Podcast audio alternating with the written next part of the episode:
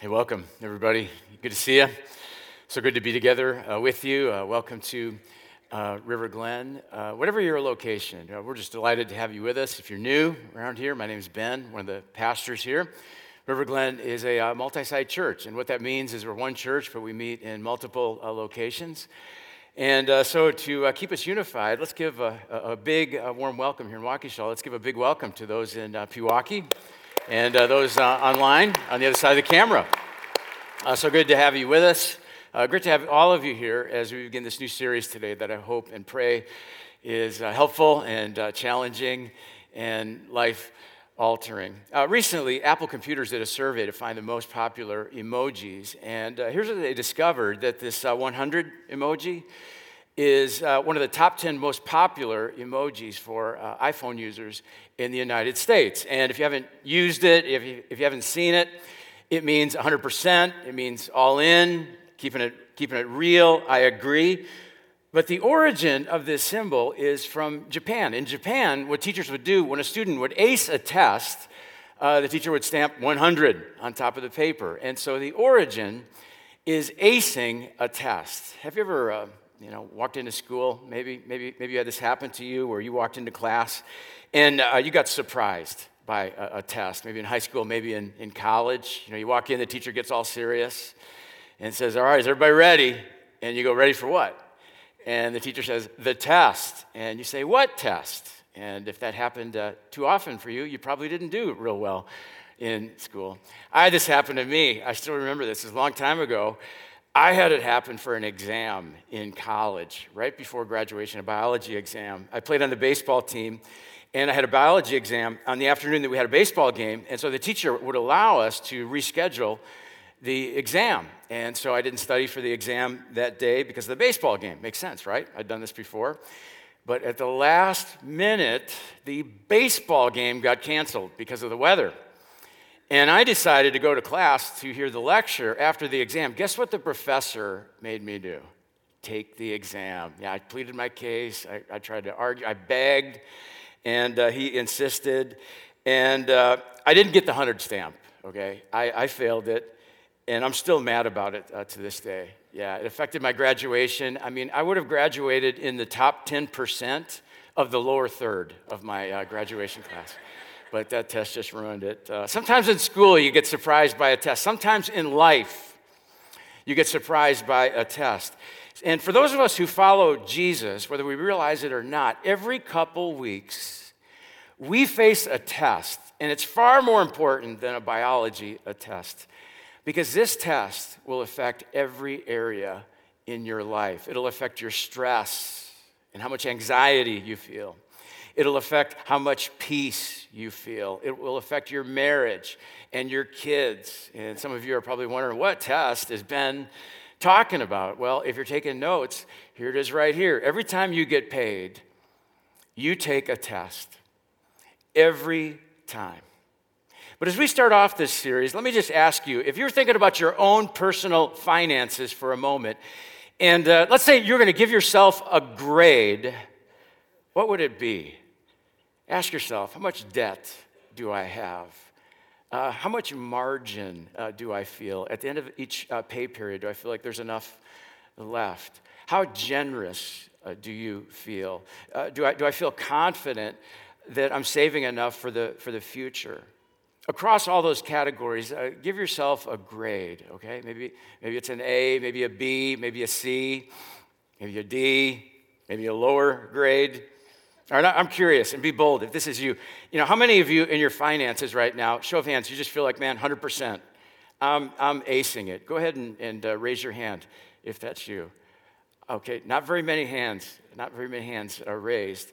And that's what this series is all about helping us in this area where we all get uh, tested. I want to get very practical in this series because I want to help you to win and to feel more confident in this area of finances.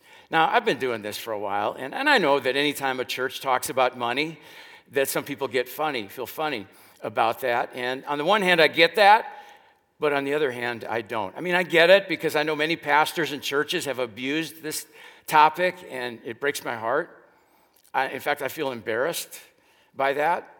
But on the other hand, I don't get it because I know that the scriptures have a lot to say about this. And if you want a church to teach the scriptures, I mean, it's hard not to talk about this. I mean, if you come to a church and a church never talks about this, that is an unbiblical church.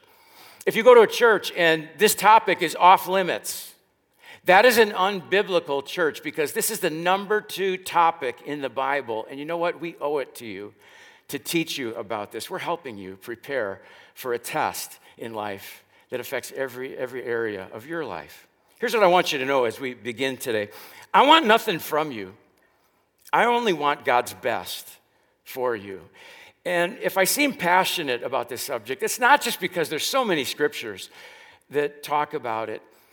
It's because God has really transformed uh, my life in this area. Before I got married, I mean, I was a bad money manager. I mean, money was a source of chronic stress and worry in my life.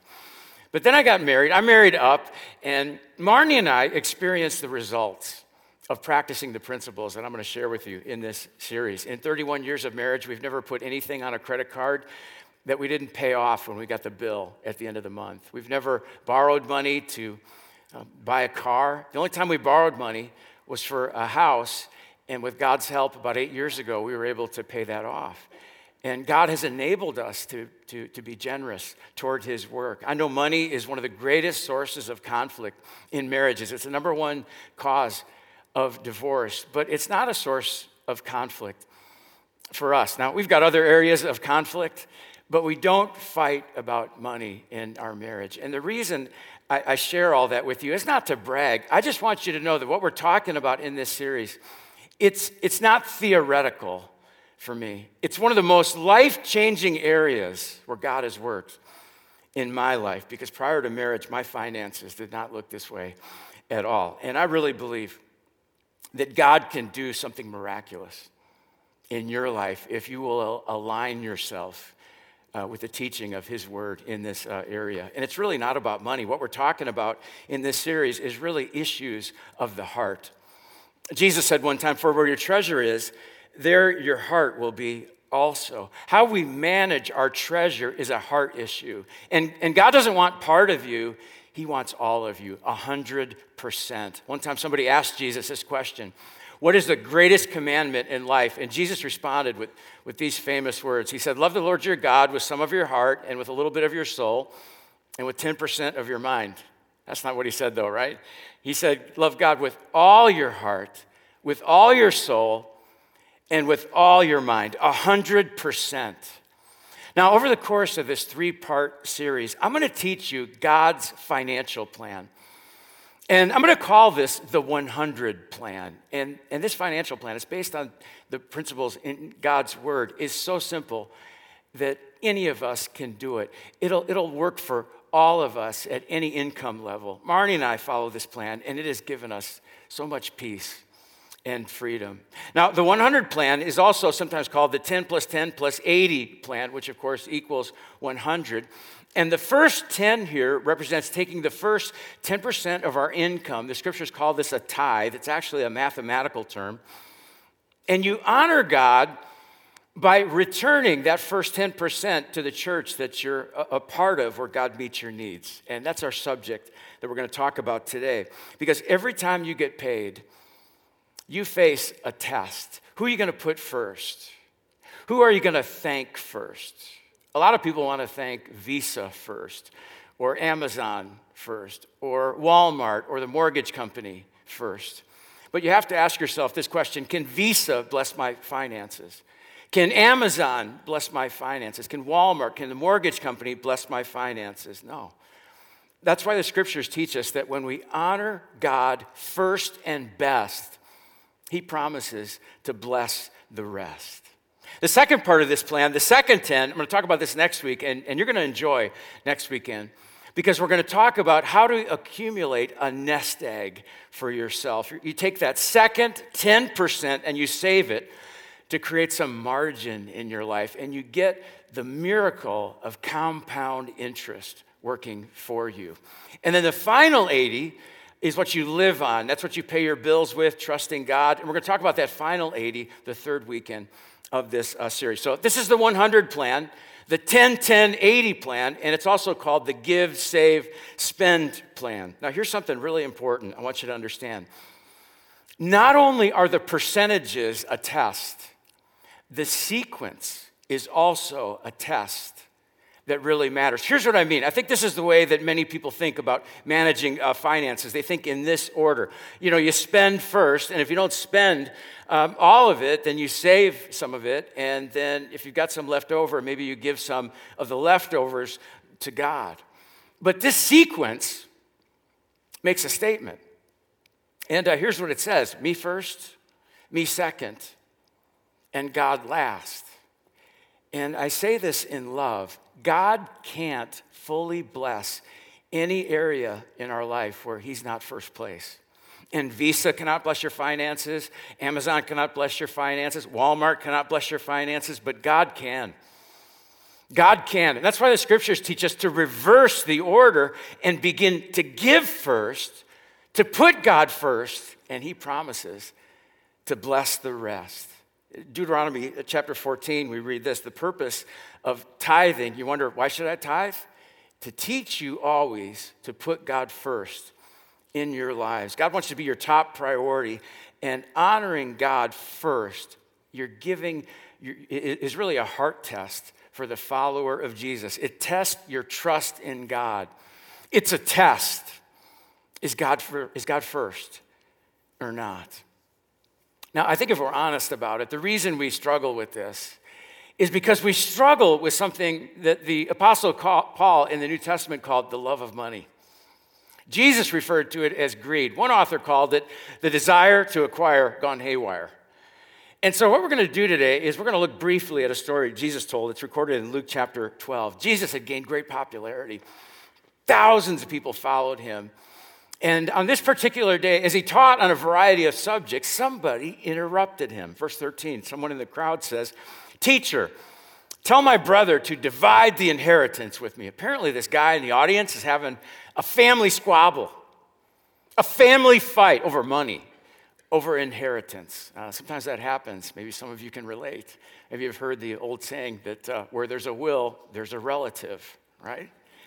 So this guy felt cheated and he asked Jesus, Hey, Jesus, would you straighten this out for me? Would you tell my brother to split the inheritance with me? Jesus replied, Man, who appointed me a judge or an arbiter between you? And then Jesus issues a strong warning for the thousands of people who gathered to hear him that day that'll set up a parable, a story that he's going to share. Here's the warning that's at the heart of this parable. He said to them, Watch out, be on your guard against all kinds of greed. Life does not consist in an abundance of possessions. Notice how Jesus says, Watch out. He's saying, Heads up. This is a blind spot for many people. And then I want you to just soak on this last phrase life does not consist in an abundance of possessions. It's interesting.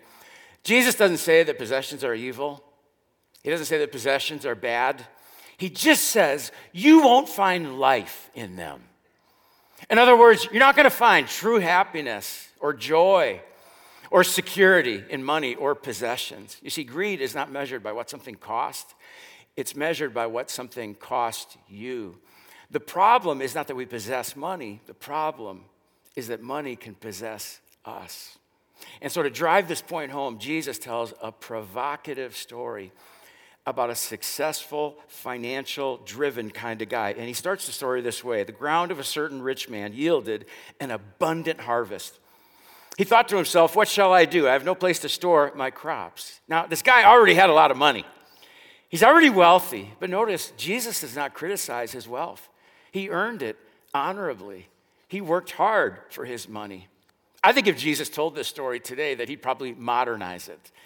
And he would say this Wall Street success story uh, turned into his uh, four car garage on Friday afternoon driving his Tesla. And uh, he kissed his wife, took off his coat, went into his office, and whipped out his laptop because he had a lot of work to do that weekend. He looks over his soaring stock portfolio and he still can't believe his eyes. I mean, he has come so far since the days of maxing out his credit cards and starting up as a one man operation in his garage. And he just had a staggering return.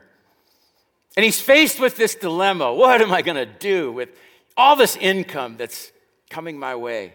But then he had an idea. Verse 18, he said, This is what I'll do I'll tear down my barns and build bigger ones, and I'll store my surplus grain. Now, he doesn't plan to do anything evil with the return. He just reaches over for a set of blueprints that he's dreamed about with his architect and his engineer, and he unrolls it on his massive desk. Sure, it's going to take a, a big uh, commitment to build this expansion, but he's gone over all the projections with his senior staff, and he feels confident that he's got every contingency covered. And he looks forward and thinks about his life after this enormous expansion when he hits the, the jackpot. And he thinks, I'll, save to my, I'll say to myself, You've got plenty of grain laid up for many years. Look at this. Take life easy, eat, drink, and be merry. He thinks, I'll stop working so hard.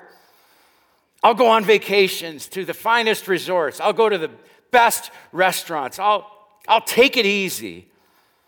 But the moment he finishes that thought, he feels this squeezing sensation this pressure in his chest. At first, he thinks it must be indigestion, maybe some bad sushi that he had for lunch or something. But the pain quickly spreads down his arm and up into his shoulder, into his neck, and into his jaw. He starts to perspire and feel dizzy. He tries to stand up, but he can't. He can't speak. He can't move. He collapses at his desk right on top of his dream. About 6:30, his, his wife's getting hungry and she's ready to go to their favorite Italian restaurant for dinner. She calls out three times and there's no response. Finally, she goes down the hall. She looks into the office and she thinks, oh, he's sleeping. You know, when is this guy going to slow down? But when she puts her hand on the back of his shoulder, there's no response. And this sickening feeling hits her. His body is warm but he is, is gone. And everything changes. Just like that, autopsy reveals a sudden massive heart attack. And here's the irony the guy who had a reputation for covering every contingency, every unexpected scenario, had no contingency for the single most predictable event in all of life. It's not as though God has kept the future a secret from us. One glance at a cemetery reminds us that everyone dies. And while the financial community mourns his loss and celebrates his life, God eulogizes this man with a word that never crossed the mind of those who admired him. Verse 20 God said to him, You fool, this very night your life will be demanded from you. Then who will get what you have prepared for yourself? So let me ask you, what was his fatal flaw? Why does God call him a fool? Is it because of his, his wealth? Is it because of his affluence? No, it can't be. There's many, there are many characters in the Bible who had affluence Abraham, Job, David, Nicodemus, Barnabas, and God used all of them. Is it what he proposed to do with his wealth? Preserve it, grow it, tear down the barns, build bigger ones? No, that made good sense. When you get a good return, it's good management, good stewardship to grow what God has entrusted you. So, what's his fatal flaw? According to Jesus, a fool is someone who gives no thought to God, no thought to God's activity in their life or in the world, no thought to honoring him or expressing gratitude to God. Now, maybe this guy thought, you know, someday when he's sitting back and taking life easy, eat, drink, and be merry, that he would begin to reflect on his soul. He would begin to reflect on God's activity in his, his life. But that day never came. He was so uh, busy making a living, he missed out on making a life. And Jesus concludes the story by saying, This is how it'll be with, with whoever stores up things for themselves, but is not rich toward God. See, Jesus isn't criticizing his affluence, it's his arrogance. Jesus criticizes his arrogance. It wasn't wrong to plan for the future, it's that his plans did not include God and God's purposes for the world. He fell into the myth that's plagued human beings throughout history that life consists in the abundance of possessions. And so let me uh, apply this message by asking you to really wrestle with two challenging questions, two important questions. Here's, here's number one can, can God trust me with his money. Because we talk about, you know, our stuff like it's really ours. You know, my house, my business, my car, my money. But ultimately, we don't own anything. We're just managers. We're like the man in this story. We're, we, we, we're just gonna, we're not gonna take it with us one day. We're, we're, just, we're just managing those things for a little while here on earth. Scripture talks about this. It says in, in Psalm 24 that the earth is the Lord's and everything uh, in it. It's all, it's all His, it's all God's. And uh, notice this word, everything. In the, uh, in, the, in the Hebrew, this is a very interesting word. I've, I've, I've put a lot of study into it, and it actually means uh, everything. Yeah, I mean, it's all, it's all God's.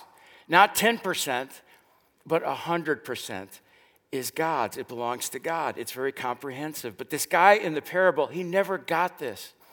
He thought it was his, but he was just a manager. He's just a steward of what was already God's. And so ask yourself can God trust me with his money? You know, typically the way we ask this question is we say, Here's my money. God, can I trust you? God, can I trust you with, with my money? And God looks at us and says, No, no, no. Can I trust you with my money? And because it all belongs to God, and God's looking for people that he can, that he can entrust his resources. And here is how God tests us God asks us to demonstrate our trust in him by taking the first 10%. It's called a tithe, it's a, it's a mathematical term. 10% of our money, and we bring it back to Him. And I realize, you know, that takes a, a big step of faith, a lot of trust in God. But managing money is meant to be a relational experience between you and, and, and, God. And God invites us to test Him in this area. Only area God does this. God says, Test me in this and see if I won't bless you. God says, uh, 90% with my blessing is going to go further than 100% on your own. Think of it this way let's say that you make uh, $5,000 income each month, and a tithe of 5,000 would be 500.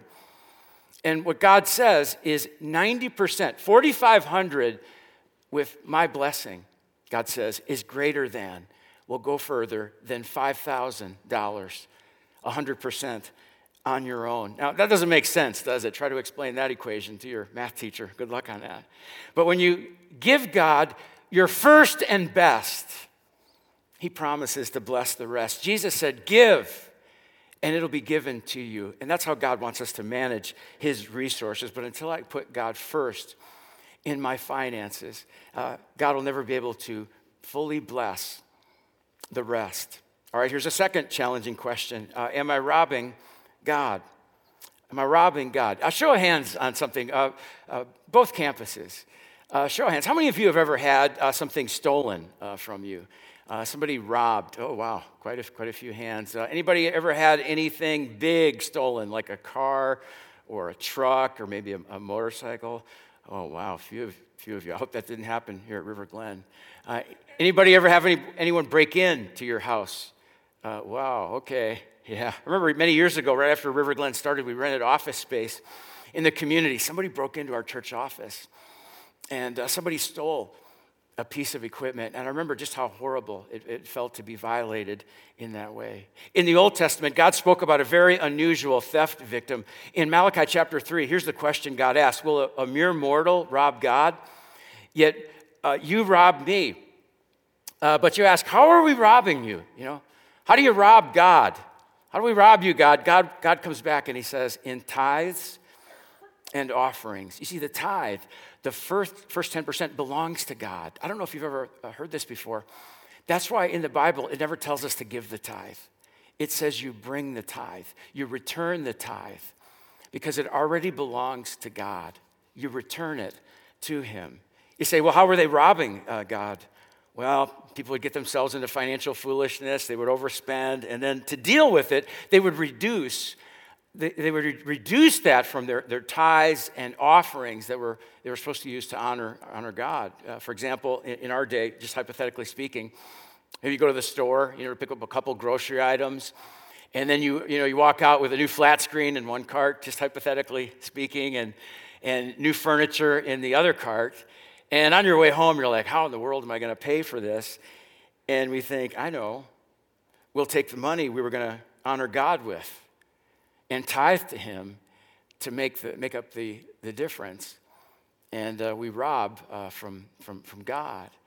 And so let me ask have you ever robbed God? Are you robbing from God? And I know that Malachi uses some powerful language here, you know, robbing God. I, I, used to think that he used this language to make us feel guilty. But I think the reason that he uses such strong language is not to make us feel uh, guilty, but to help us understand how God sees this, this, this area and to motivate us to put God first so God can come alongside us, so God can come into our, our financial uh, picture. It's actually a beautiful promise God makes to us through this prophet Malachi. Look at the rest of this scripture. Uh, uh, God says, uh, "Bring, you know, the whole tithe. Remember, you don't you don't give it, you bring it into the storehouse. Storehouse is a picture of the church today.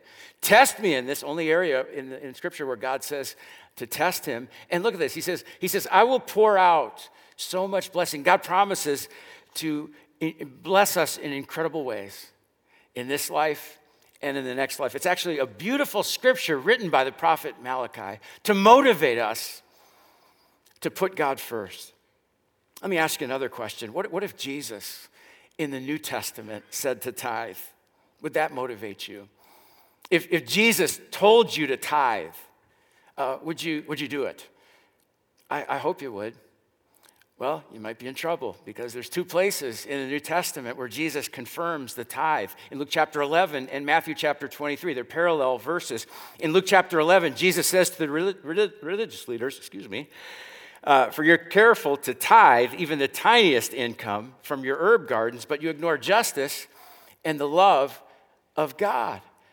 Uh, the religious leaders meticulously tithed all the way to their herb garden but Jesus criticizes them for ignoring the sick and the needy because they thought they had done something so great by tithing.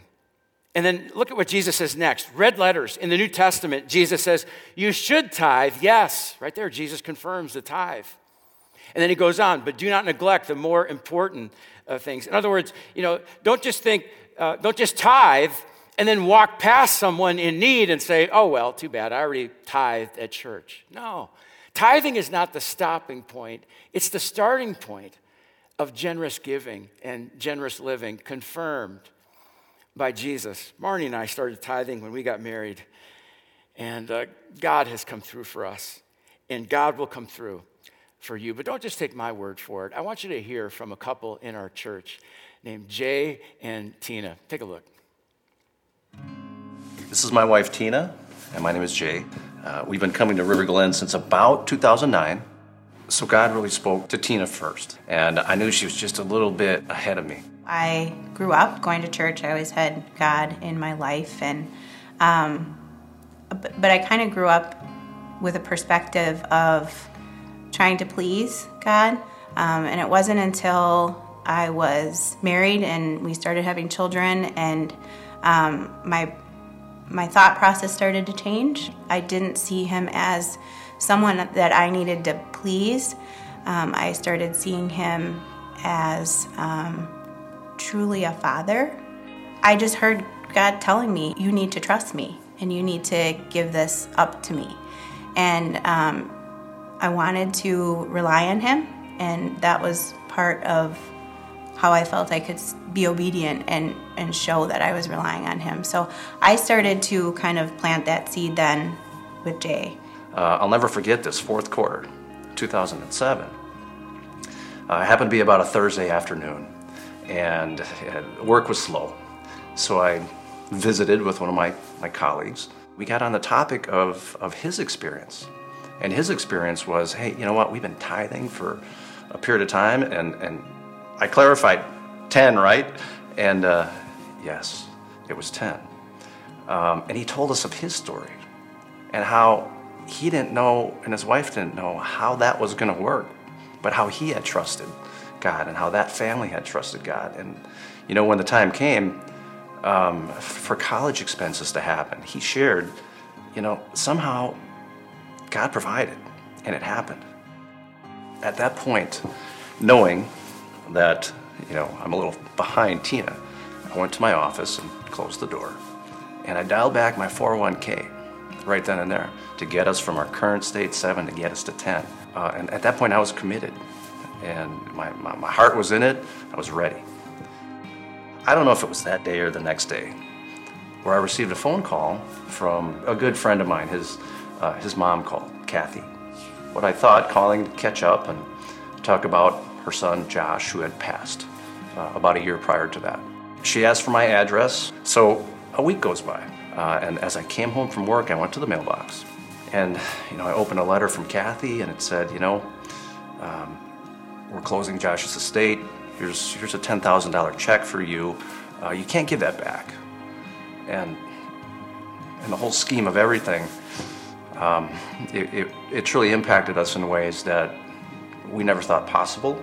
We definitely felt aff- affirmed in our decision. I think it was, um, and again, people can say that that's a coincidence, but for us and for the way that we believe, we felt that it was an affirmation that said, I told you, I've got this. And things like that continued to happen. And in a world where there's so much anxiety and so much stress on people, just having that that peace, um, knowing that God's taking care of every aspect of your life, including your finances if you trust Him with that as well.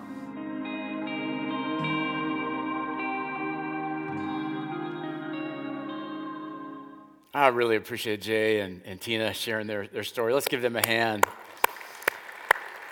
Appreciate their faith, and I want that for you. I, I want you to go all in.